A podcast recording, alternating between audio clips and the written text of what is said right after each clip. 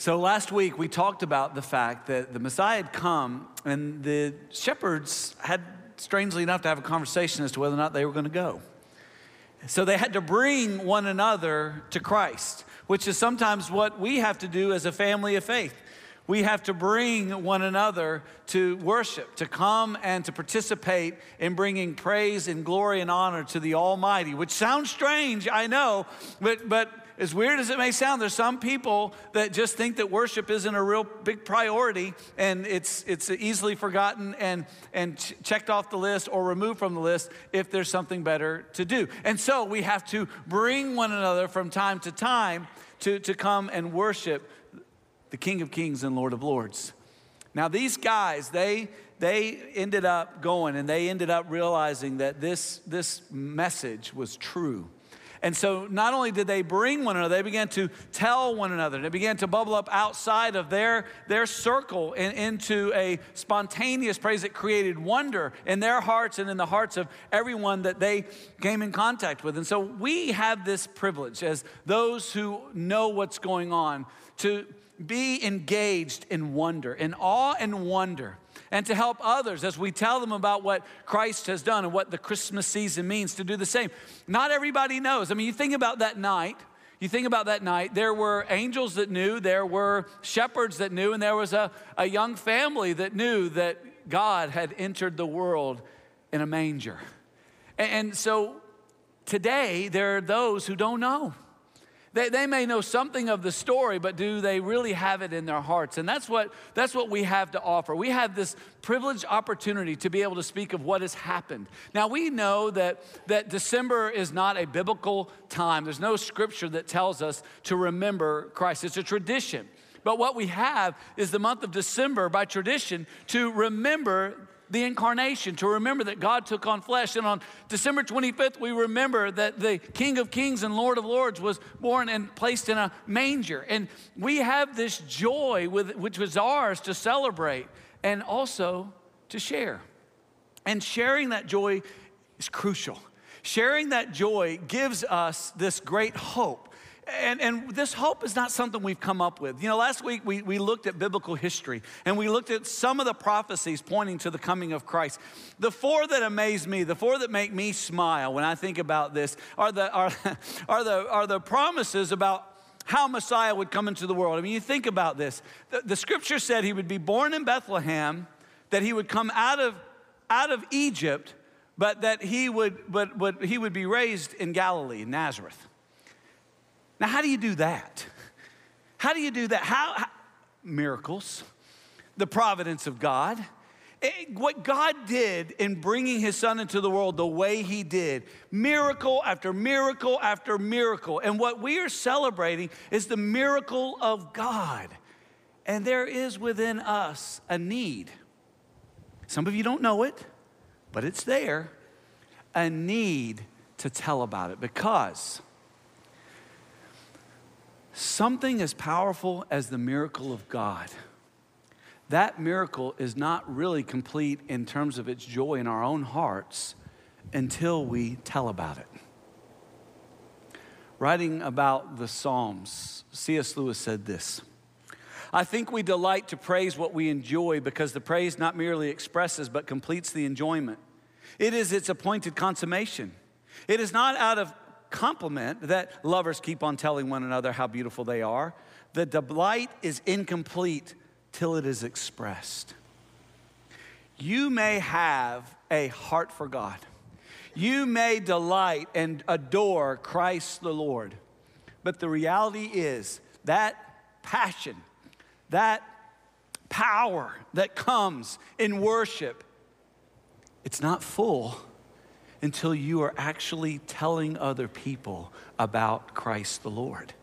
There is something that happens in us when that takes place. And so we have this joy, we have this privilege, we have this responsibility. But how do we do it well? That's what our text is going to show us today. If you've got your Bible, and I hope that you do, turn with me to Luke chapter 2. And uh, McKenna's going to come and read verses 16 and 18. Let's all stand together. Lord Supper's getting to me. All right. McKenna, are you ready? Oh, I lost yeah. my place. Hold on, let me find mine. Okay, we're in Luke chapter 2, verses 16 through 18. All right, McKenna, go for it. And they went with haste and found Mary and Joseph, and the baby lying in a manger. And when they saw it, they made known the saying that had been told them concerning this child. And all who heard it wondered at what the shepherds told them. The word of God. Thanks be to God. Well done, McKenna. If you would go ahead and be seated, everyone be seated. you know, one of the uh, things I love most about uh, Christmas as a kid uh, was not so much the opening of the gifts, but the day or so after when all of my friends, we would all get together and we would share our gifts and, and we would play our gifts. You know, when I think about when I think about my own life, I think about kind of the weird miracle. It kind of reminds me of Jesus' birth, you know, because it's weird. Because people ask me, where are you from? And I always say, Nashville. But really, I was born in Houston, Texas. I was just there a few months. And then during the key points of my childhood, we lived in Tulsa, Oklahoma. But I say I'm from Nashville because that's, you know, that's where I spent most of my time. That's a miracle of God, the providence of God had me live in all those places. So when I think about my childhood, specifically fourth and fifth grade, I think about that time there and, and I think about Christmas. And one of the things that we love to do was to share our Christmas gifts. And I remember in fourth grade, we had all wanted bikes. And so our parents gave us all bikes, the, the kids in the neighborhood. And for a, for a fourth year four year, fourth grader male, transportation is freedom, right? And so we got bikes. And so I can't remember, I can't remember it was the day of, it was around, it was that week when we were out of school. We got on our bikes and we took off and we didn't come back till after dark. And we're thereby grounded from our bikes within a matter of the first week. So the next day we came out, having been grounded from our bikes, one of the guys got a football. And so it was great. We played, this was before millennials, we played tackle football. And so, don't be offended. And so we, the out of bounds, though, was the pavement, right? You had to stay on the grass. And someone was slightly tackled onto the pavement. When he got back from the emergency room, we were all grounded from playing tackle football. So, Christmas for us was a time of sharing and getting grounded. It was a glorious season uh, of life.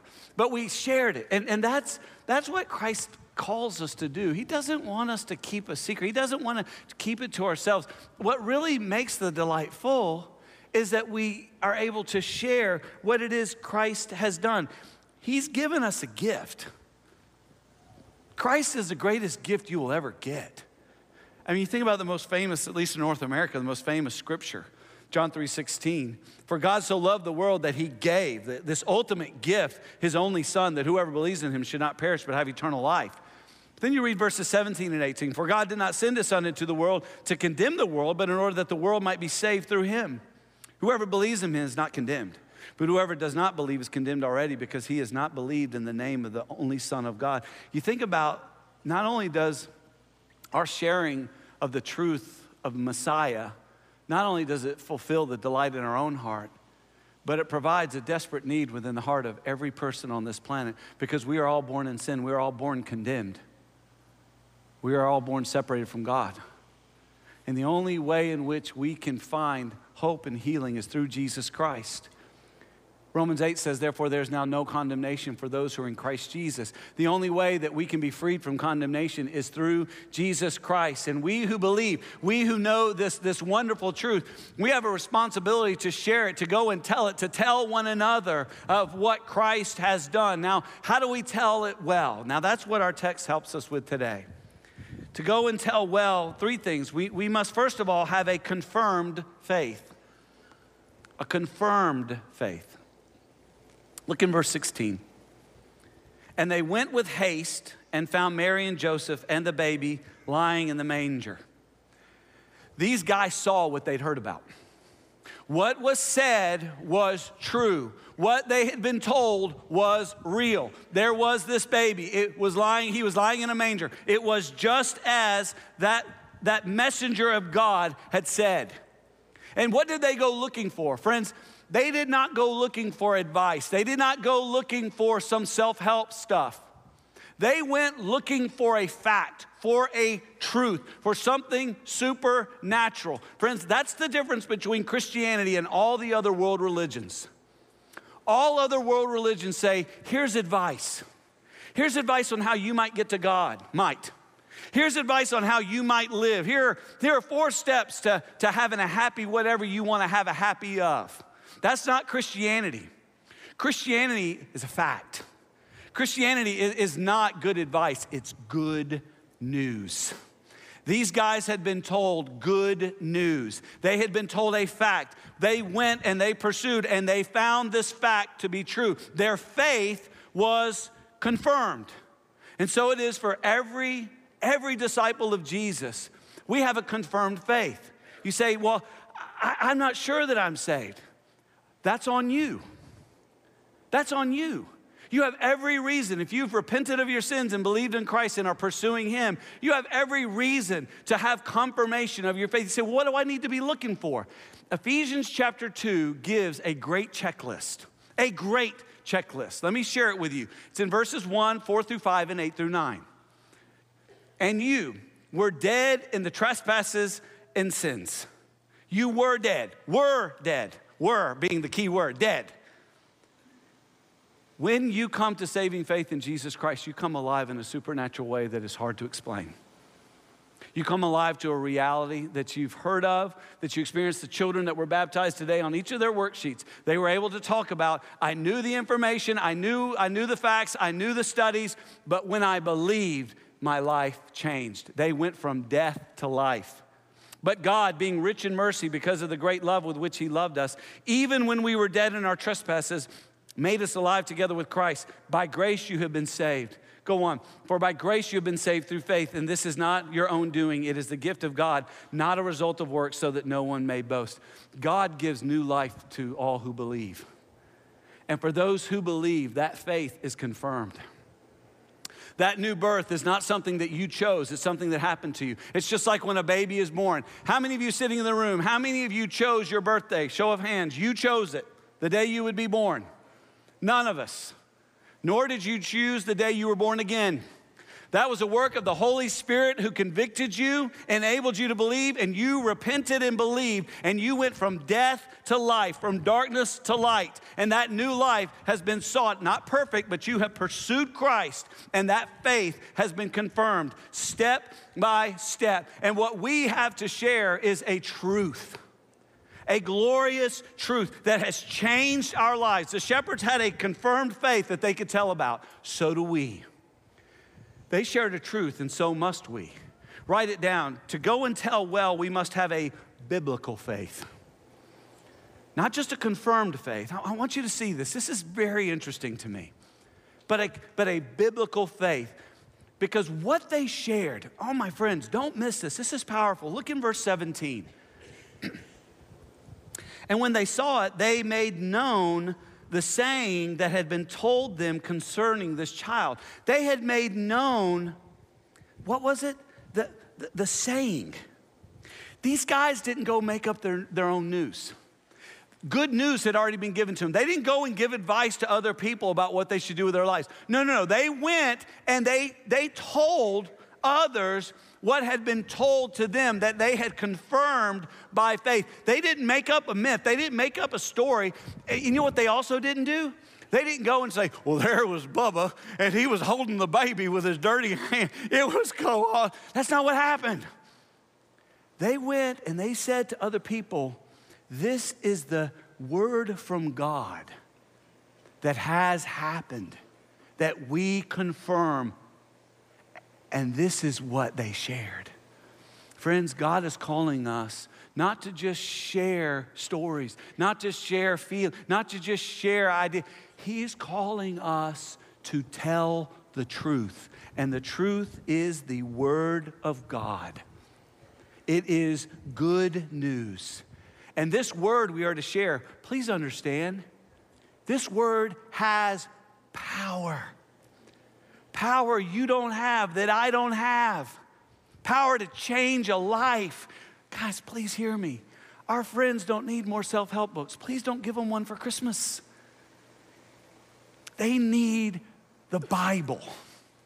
They need the inerrant, infallible Word of God because there is a power in it.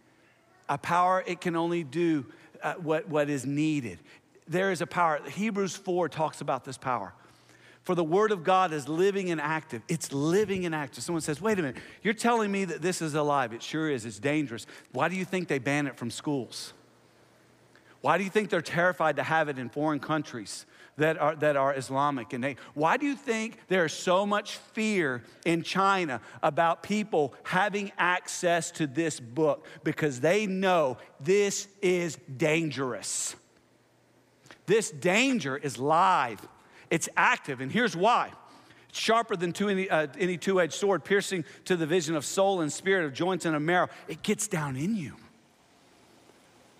The Bible has the power to get down into your life and cut you with conviction, and then to care for you with grace and to bring you into new life. There is a power in this word and discern the thoughts and intentions of the heart. Because, see, what when you read the Bible, here's what you find out when the Spirit of God is at work you're not reading the Bible, the Bible's reading you. The Bible's telling you this is God and this is you and this is truth and here's, here's where you stand.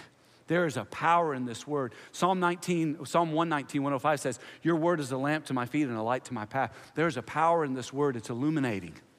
When the power of the Spirit is alive, Psalm 119, 105, when, when the Spirit of God is working this, there's a life to it. And there's a purpose for every single word in the Bible. Every single phrase, every chapter, every verse is there, and it's doing something. What it says in Isaiah 55 11, so shall my word that be, that be that goes out from my mouth. It shall not return to me empty, but it shall accomplish that which I purpose, and shall succeed in the thing for which I sent it. The word of God has a purpose, and when it is spoken, it will not return void. It is a promise of God, it is the power of God. Friends, what the world needs are people who can confirm the faith and can speak of the biblical faith that is given through Jesus Christ. They don't need advice, they need good news. And what you need to share is not advice. What will fulfill your joy, what will make you full, is sharing the good news of God, of what He's done. The shepherds had a word from God that people need. So do we. Last, to go and tell well we must have a contagious faith. A contagious faith. These guys, when they experienced the confirmation of their faith, when they saw the reality and began to share the biblical truth, they were contaminated with the power of the gospel of God. And then as they shared it, it infected other people. Look at this. Look at what happened in verse 18. And all who heard it wondered at what the shepherds told them. They were overwhelmed with wonder. Can you imagine what it was like to go and, and to be told, first of all, freak you out, angels, right? And now we got to go and we got to talk each other into it because we're, we're scared. And, and then we get it, we see it as confirmed. And then when we're there, we start talking to this young couple and they're saying, Wait a minute, how did you get here? What do you mean an angel showed up and said you'd have a child? What was the angel's name? That's my angel. You mean that you heard from angels? And now, now the baby's here. Now this is going on. This is crazy. And there was wonder at the miracle that had happened according to the promise of God. Do you have wonder in your heart? Are you amazed by the miracle of the incarnation and the majesty of the birth of God in man, as man in a manger? See, what happens when that begins to happen in your life, it gets contagious. As you begin to live hopeful and be helpful by sharing the truth that you believe, it begins to impact all the other people's lives. But hear me, not everybody's. Not some of you sitting here. Because here's why. Some have grown so cold to God that it will require more than just the miracle of new birth and the miracle of God's uh, pressing spirit. It will require a, a miracle of enlightenment beyond human capacity. Because if you continue to ignore the great grace of our God and the reality of the revelation of God, sooner or later, you become so indifferent you're turned over to your sin. Romans chapter 1 speaks of this this terrifying condition. says, For what can be known about God is plain to them because God has shown it to them. For his invisible attributes, namely his eternal power and divine nature, have been clearly perceived ever since the creation of the world, the things that have been made, so that they are without excuse. God, in natural revelation, has revealed the wonder that he is the maker. But there are so many that have refused to acknowledge that miracle their hearts are, their hearts are cold, not only to general revelation, but to special, specific revelation given in Scripture. And there's terms that we use to describe these folks. And these terms may describe you, and I want, to, I want you at least to understand and be self aware of who you are. There are humanists and there's secularists. Let me explain the difference. Humanists believe there's a God, but they believe God is in a box. They do not believe that God acts in time and space and history. They believe that God wound up the world and set it loose, but there is no more help from God. There's no need to believe in the authority of Scripture. There's no need to pray. There's no need to pursue Jesus or worship Him. You, you got to figure out your way. Yes, there's a God and He's good, but He's in a box and He will not interact in space and time. That's a lie. But some of you believe that. And there's a whole bunch of people in our world who believe, who say, Yes, I believe in God. You got to ask them, do you think God's in a box or do you believe that God is active in the world? If you listen to most people, and if you listen to even some who pray, God is really small in their minds. And He is very passive and inactive in the world. And that's why a lot of, dare I say it, us, we don't pray because we don't believe in the true God of the Bible who works miracles by faith. We've put God in a box. We don't see his power at work. That's what humanists do. Secularists do this they put people in a box. They say, We're in a closed system. The only thing that is real is what we can measure. It's what science tells us. It's what's, it's what's able to be uh, uh, seen and, and, and, and, and held with our hands and, and, and perceived with our senses. Anything beyond that is just make believe or it's aliens. And they really believe that. And that's a lie. God is not in a box, and neither are we. God has made all things, and He sustains all things, and He is at work in all things for His glory, including your life and mine.